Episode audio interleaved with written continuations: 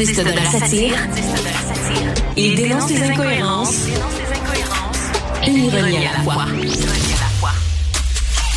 Richard Martineau. Alors, nous parlons d'économie avec euh, Yves Daoust, directeur de la section argent du Journal de Montréal, Journal de Québec. Et Yves, toute une histoire. Il y a cinq ans, il y avait François Legault à côté de Valérie Plante, à côté de François-Philippe Champagne, le ministre fédéral, en disant il y a un géant japonais qui va ouvrir ses portes, s'établir à Montréal, ça va créer de l'emploi, tout ça. Proc, proc, proc, proc, proc. Hey Richard, je veux juste te rappeler que quand il y avait eu cette annonce-là, en deux mille dix-neuf, on était tous là, les journalistes, parce que, écoute, quand tu déplaces Valérie Plante, François Legault, puis le Philippe Champagne, tu te dis, écoute, c'est une grosse annonce. Ben oui. Puis le lendemain, on avait titré « Tout ça pour cinq jobs ». Mais là, après cinq, après cinq ans, c'est « Tout ça pour zéro job ». OK, attends une minute. À l'origine, c'était seulement cinq euh, oui. emplois?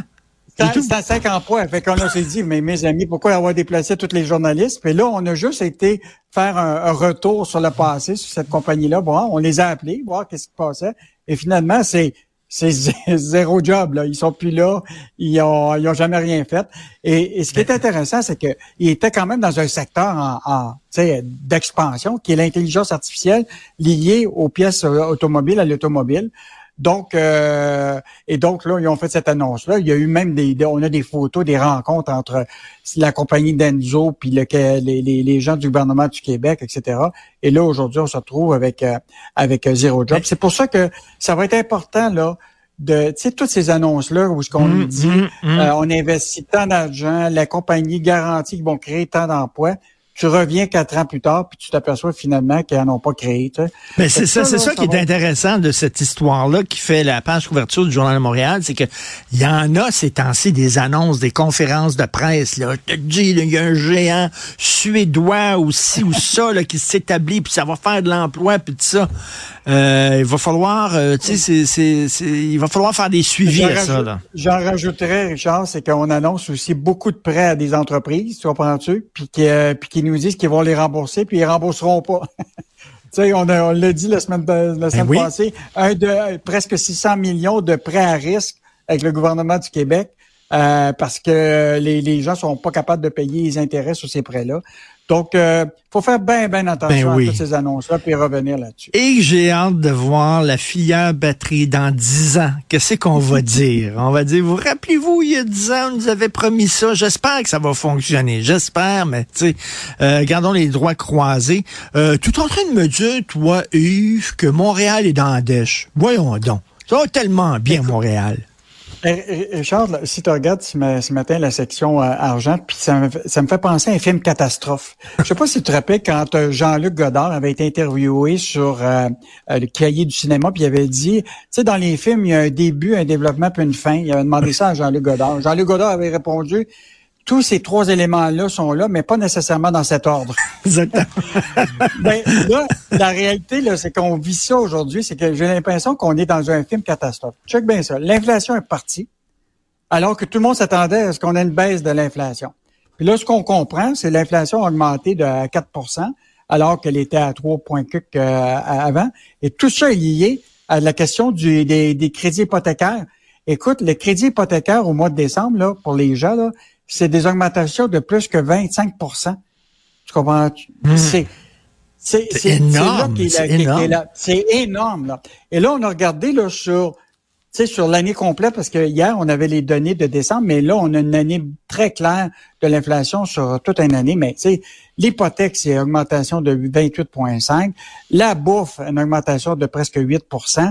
Euh, bon, on a un petit répit sur l'essence, quand même euh, intéressant, mais là, tu sais, dans toutes les catégories, que ce soit les fruits, les biscuits, les légumes, et cetera, les augmentations, Richard, sont bien plus importantes que, le, que les mais salaires. Là. Mais là, quand donc, tu dis augmentation, qui... euh, taux d'hypothèque, baisse des mises en chantier résidentiel, il va y avoir moins de logements, puis tout ça, ça va pas bien, c'est une tempête parfaite. Écoute, hein? C'est la tempête parfaite parce que là, écoute, l'inflation est élevée, le crise, les, les taux d'intérêt, c'est pas clair encore s'ils vont baisser ou pas. Donc, les gens sont pas capables de, de, de tu comprends-tu, de s'acheter des propriétés ou en tout cas de payer leur, leur hypothèque. Puis là, tu as la, la question des ceux qui veulent construire des, des logements. La question, c'est que si les taux d'intérêt sont élevés, puis les gens n'ont pas d'argent pour acheter une maison, pourquoi toi, tu vas investir pour faire des bâtir des maisons que personne ne va acheter? On a le cas là, de, de ouais. quelqu'un dans le journal qui fait deux ans qu'il a construit des maisons, puis il les a pas vendues. Il est même prêt à offrir des taux d'intérêt, tu comprends-tu, très bas. Il y a, la, la réalité, c'est que les gens sont pas capables d'acheter ces maisons-là parce qu'ils sont serrés, tu sais, euh, eh ben, trop serrés. Donc, ben on ça... a vraiment une, euh, une situation euh, difficile. Et, et donc, euh, là, ce qui va être intéressant de voir, c'est qu'est-ce que la Banque du Canada va faire, là. Parce qu'aux États-Unis, là, ils prévoient déjà une baisse des taux euh, à partir de mars. Puis le Canada, normalement, devrait suivre. Mais là, si, si on n'est pas capable de contrôler l'inflation...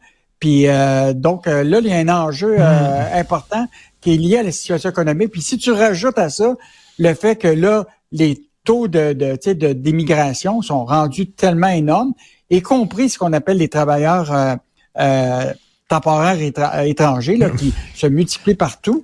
Et où on va trouver des logements ben pour oui, tous ces gens-là? Ben oui, on, on accueille plein d'immigrants, pis on sait pas, on sait même pas où loger les gens qui sont ici. Fait que t'imagines les gens qui vont arriver, on le sait pas.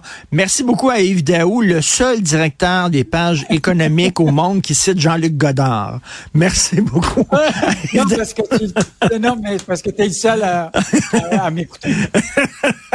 On adore le cinéma, toi et moi. Merci Yves, à demain. Ouais, salut. Salut. Ouais,